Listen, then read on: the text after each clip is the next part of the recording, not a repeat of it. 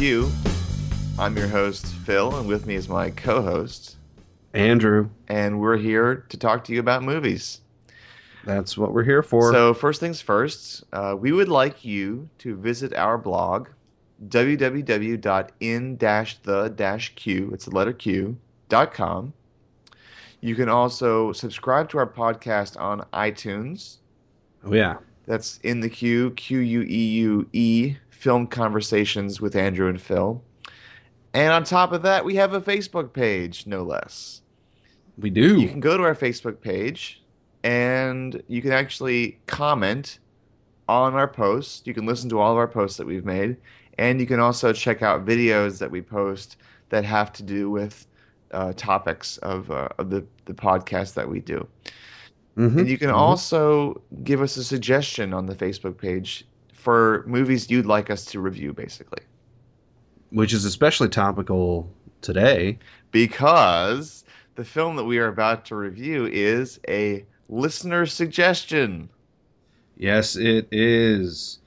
Uh, the suggestion itself uh, stems from our previous uh, listener's choice, which was the movie Frozen, the, the very popular Disney animated film. Yeah. huh Um, in which, in, in the podcast where we talked about that, Phil said that he had not seen a lot of animated films. Not really. And and one of our listeners, Aaron from St. Louis, said, "If Phil hasn't seen any Miyazaki, you need to review Princess Mononoke or Spirited Away." Mm, and, and, that's a direct quote from our Facebook page. Right. And I gave Phil the option. I said, "Do you want to watch Princess Mononoke or Spirited Away?" And I said, "I'd like to watch Princess Mononoke." Yeah, so that's what we did. That's just what we did. And uh, Princess Mononoke, I remember hearing about this film and knowing about it for a while, but I never actually did see it. Mm-hmm. And uh, the plot of the film it has to do with a uh, valiant warrior named Ashitaka, uh, yes. who uh, is becomes subject of a, a curse, uh, where he is he is wounded and he has this sort of perpetual, almost living scar on his arm from a from a curse by uh, a tatarigami, uh, which is a type of a creature, demon. a demon that has that has you know, permanently wounded him, and and Ashitaka is he, he, believes he's going to die eventually from this wound. Um, mm-hmm. And so he's he's trying to find a, a, a, cure though, and he finds himself in the middle of a war between uh, these gods of the forest and then Tatara, a mining colony. sort of a a battle between the natural spirit world and then more more sort of populated civilization. Yes. Um, and he, in turn, meets San, who is the titular character, uh, Princess Mononoke, who lives among the, the forest spirits. And, uh, and wouldn't you know it, he kind of falls in love. a little bit, a little bit, and uh, yeah. So that's basically the plot. Although they don't harp on that, they don't. It's not. Uh, no, they don't. It's not treated in a conventional way that that I think a lot of films would would treat. They don't throw it in your face like an American movie would. Mm-hmm. Um, mm-hmm. Princess Mononoke is a Japanese film, Japanese anime.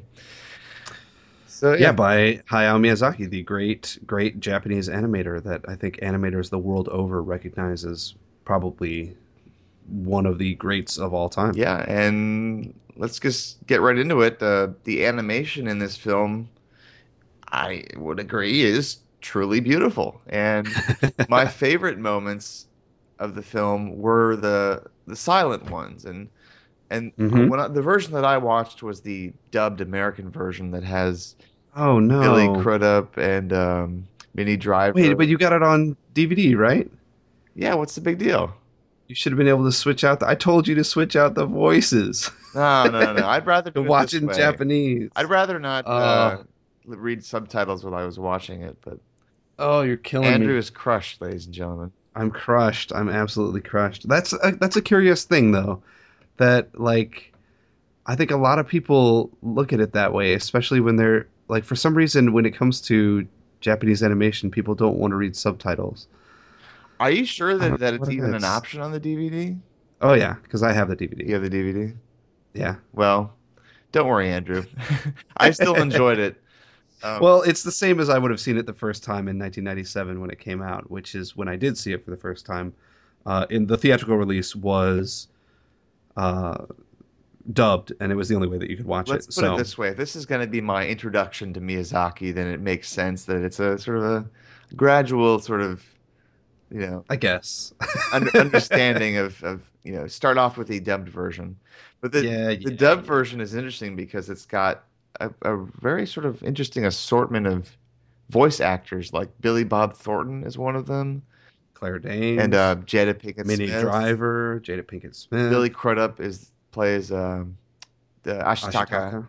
Yeah, and um, no, I, I, I thoroughly enjoyed it with uh, the dubbing. It was it made it very sort of easy to con- consume.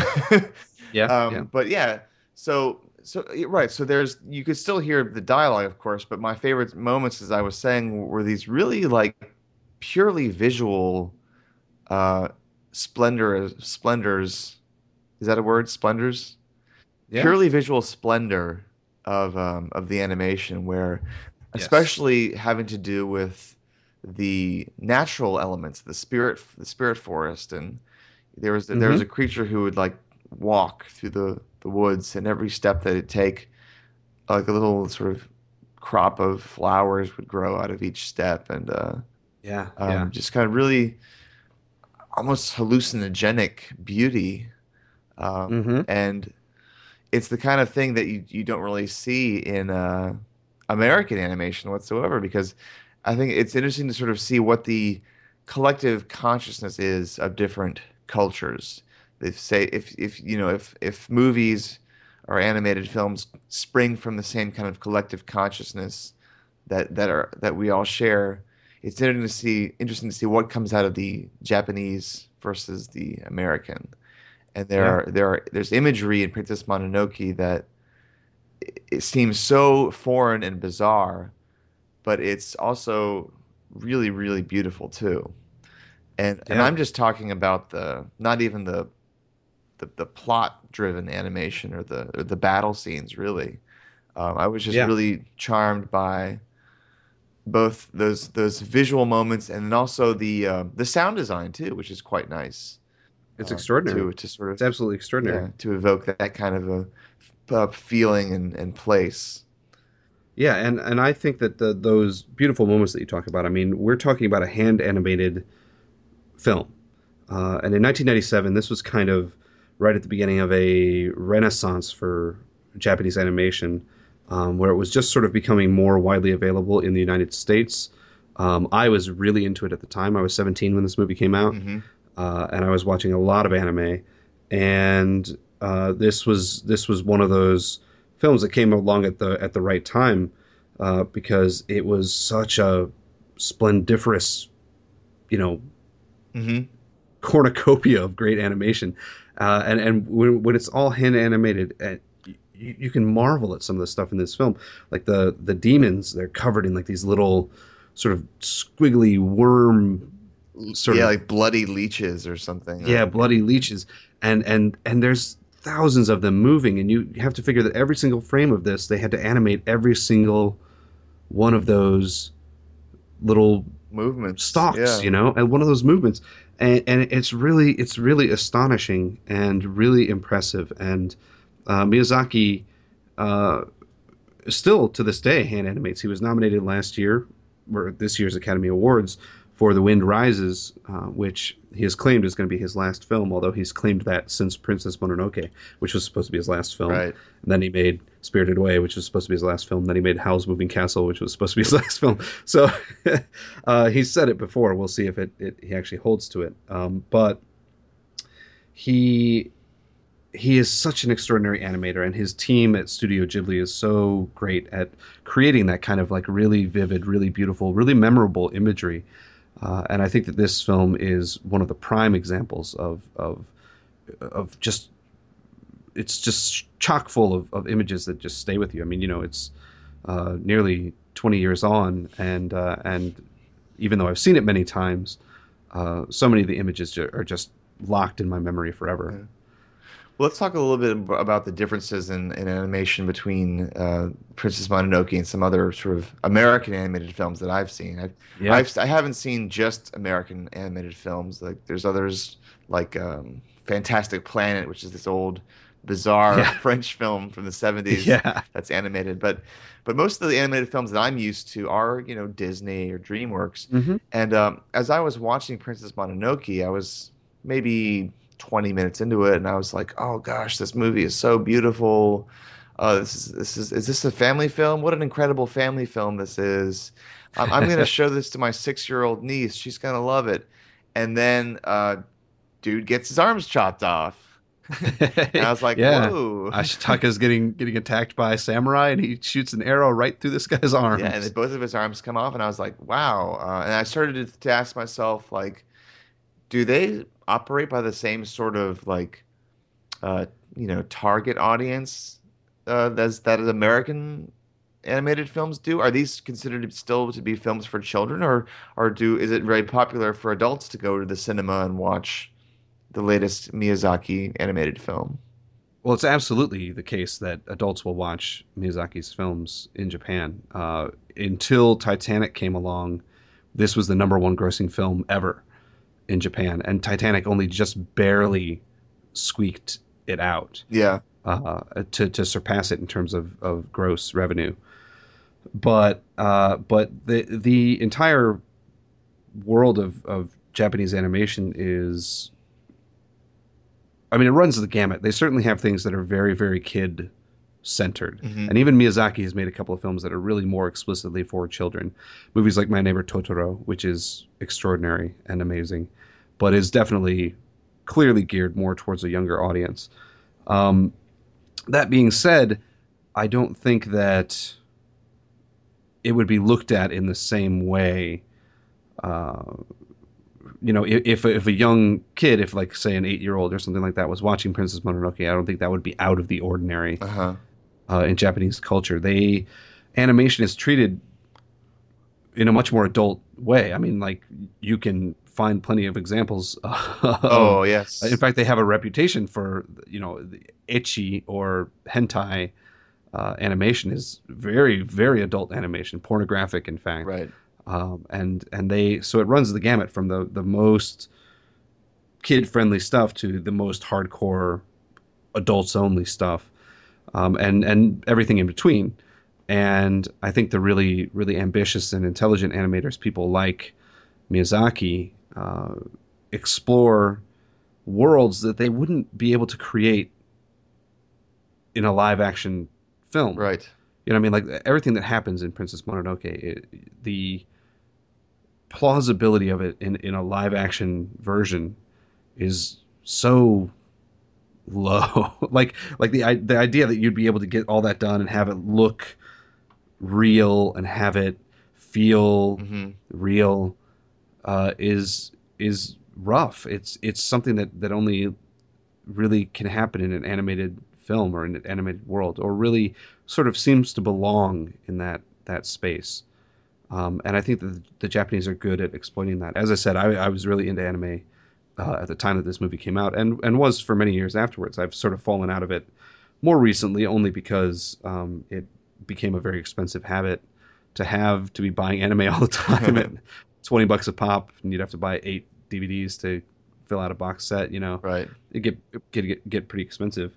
Um, so I fell out of it for a while even though I've started to get a little bit back into it again. But uh, but there's such a, a, a breadth of of subject matter that they can explore and do it in a really really interesting and adult and moving way. I mean, there's there's entire series uh, that are, are, are as moving as anything I've ever seen. Um, And yeah, it's it's great. Yeah, and it's great stuff. the uh the animation in, in Princess Mononoke is is um it's this I've seen anim- animes before. I have to confess that there's been maybe one occasion when I was in high school where we thought we would rent uh, a Japanese anime that was you know more on the adult side of things, and and you notice that there's certain sort of similarities with the way uh, people's faces are drawn, oftentimes. Um, yes.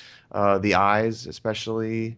Um, and then the facial features, you've either got like the kind of classic, you know, beautiful faces like Princess Mononoke or, or Ashitaka has, and then you've Mhm. got the you know, you know, perpetually ugly faces of the Like Jigo. supporting characters in the comic relief. Yeah, yeah.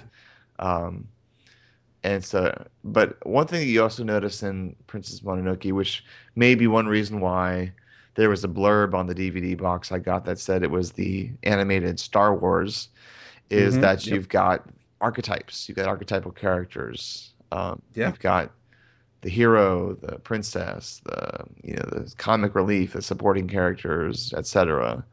Um, and it's like we mentioned a little bit with our show about Noah, th- this idea of the the hero with a thousand faces myth, the, the Yeah. Joseph Campbell, Joseph Campbell philosophy. you know, and how you've got you've got these archetypes, and um, never mind that this is a Japanese film, and never mind that you know we make our own heroic stories like Star Wars is an American film, obviously.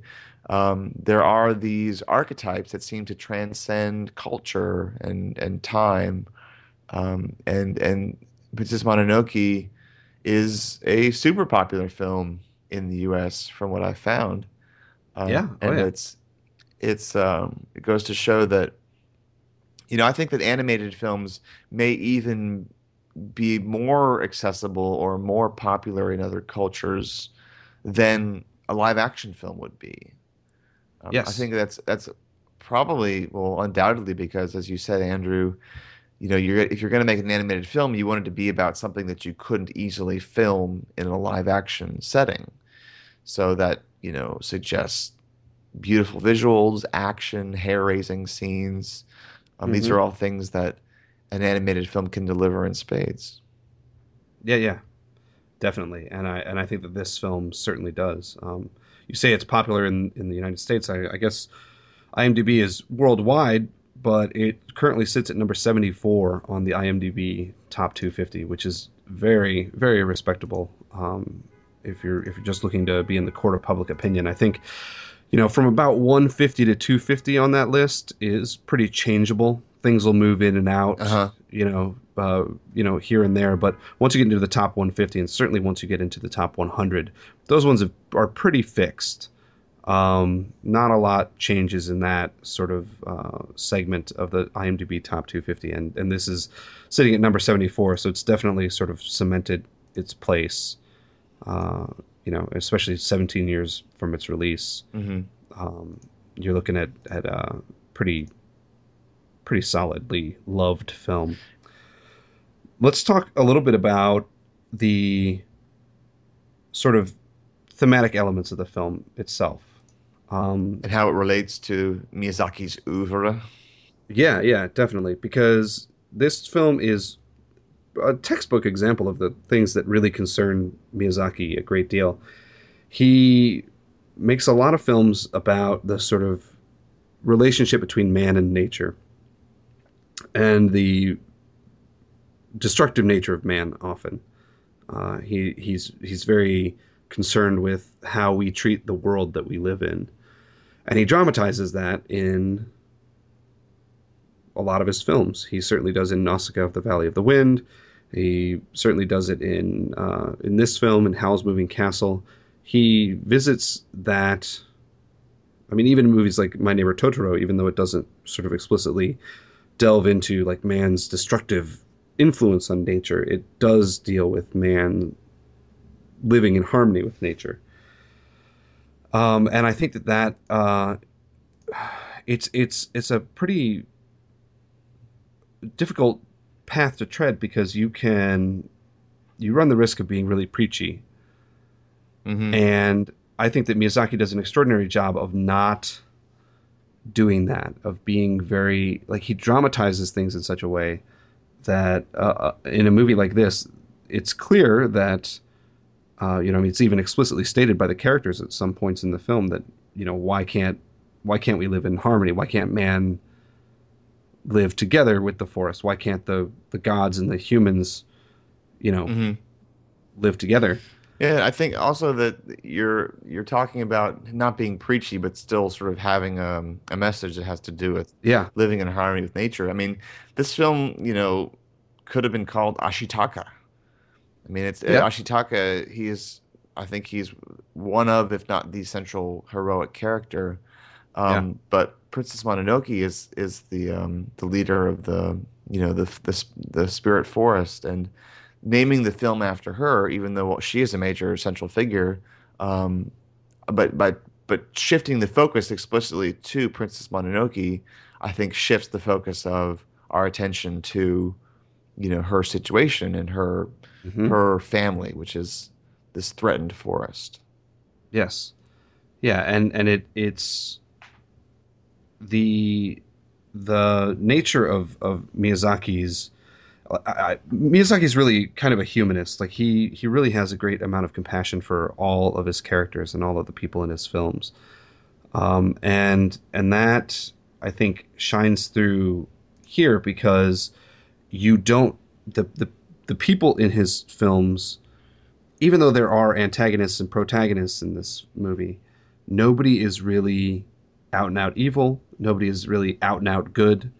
Um, everybody has urges one way or the other. Some some uh, there's a sequence where the main antagonist, Lady Eboshi, um, actually gets wounded uh, towards the end of the film, and then uh, Ashitaka actually pulls her out of sort of the, the battle, out out away from the kind of destructive force that is kind of destroying the whole world, um, and and takes her to kind of a safe haven. And San, aka Princess Mononoke, Mhm. uh, has who is you know one of our heroes wants to kill her wants to kill her for for having destroyed the land and you know strip mined the forest and you know done all this terrible stuff that's destroyed uh, San's habitat and uh, and Ashitaka as you said is kind of since he's kind of the main character he urges her not to do that to control her violent urges and, Mhm. and that sort of thing and I think that that's key to the success of the film and key to basically all of Miyazaki's characters and all every everybody in, in pretty much all of his films. He always sees things in, in shades of gray. Yeah, Um, he doesn't he doesn't necessarily look at things uh, as black and white, and and I think it's it's it's really beautiful because you don't Lady Eboshi while she does destroy the forest, and that's certainly a bad thing. She also is, you know, her her town is filled with, uh, you know, concubines who he's he's bought up the contracts for and made sure uh, she's she's bought the contracts for them so that they can be freed from bondage. right. Uh, she has a whole group of people who make weapons for her that are basically a leprous people, like a leper colony that nobody else will talk to or or be kind to. Um, and and it so she she while she does bad things, she's also a good person Right. in some ways. Yeah. And so I think that the the film doesn't treat her as out and out evil, and I think that that's that's key to to how how how Miyazaki looks at the world Yeah. and looks at human beings and human nature. And uh, you know, you're not going to find a Darth Vader in this story, which might be a difference between Star Wars and and this sort of archetypal tale. So and that maybe that is another um, cultural thing too, because I think in, in Western civilization, you know, we we do want to have a villain of some kind. Usually, you know, it's usually good versus evil, and it's pretty black or white. Yeah, it's it's curious. Um, I mean, to be fair, Miyazaki is in some regards unique in this respect, even within Japanese animation, because there's a lot, there's plenty of examples of pure evil versus pure good, and uh, you know situations where people uh, are fighting that kind of you know archetypal fight hmm but uh, but Miyazaki, I think, is is more of a, a humanist, and he's more he's more compassionate than a lot of filmmakers, and I think that he he really does love his characters, be they good or evil. um, on on the outside because they I think that he sees he sees the world in shades of gray, and I think that that's part of what makes you know part of what makes this work. Does he see it in Fifty Shades of Grey? Dear God, I hope not. All right.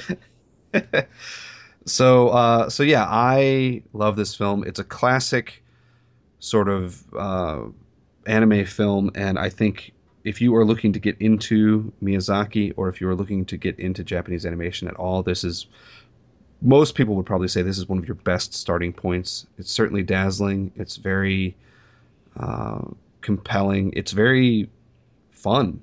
Yeah. It's just an exciting. It's an exciting film. It's very entertaining. And, yeah, and as Phil said, it's beautiful. Yeah. It's gorgeous. I, this was my real introduction to serious and uh, anime filmmaking, and I thought it was wonderful. It's it's a great animated film, but it's also just a great adventure film too. Yeah, absolutely. And I and I would even go so far as to say a great film. I mean the the technique on display in terms of just filmic language is extraordinary, and uh, and I think that Miyazaki could be ranked easily among the great directors of any type of film, much less animated film. Um, and and I really think that that he pretty much any other animator in the world would say the same thing. Yeah, yeah. I, I, know for a fact that John Lasseter considers him to be the, the John Lasseter, of course, who's the head of animation at Disney, founder of Pixar. Uh, he thinks that Miyazaki is the greatest animator uh, living. So, if that'll give you some perspective, at least. uh, so yeah, I I loved it. I loved it as well. So definitely go and check it out.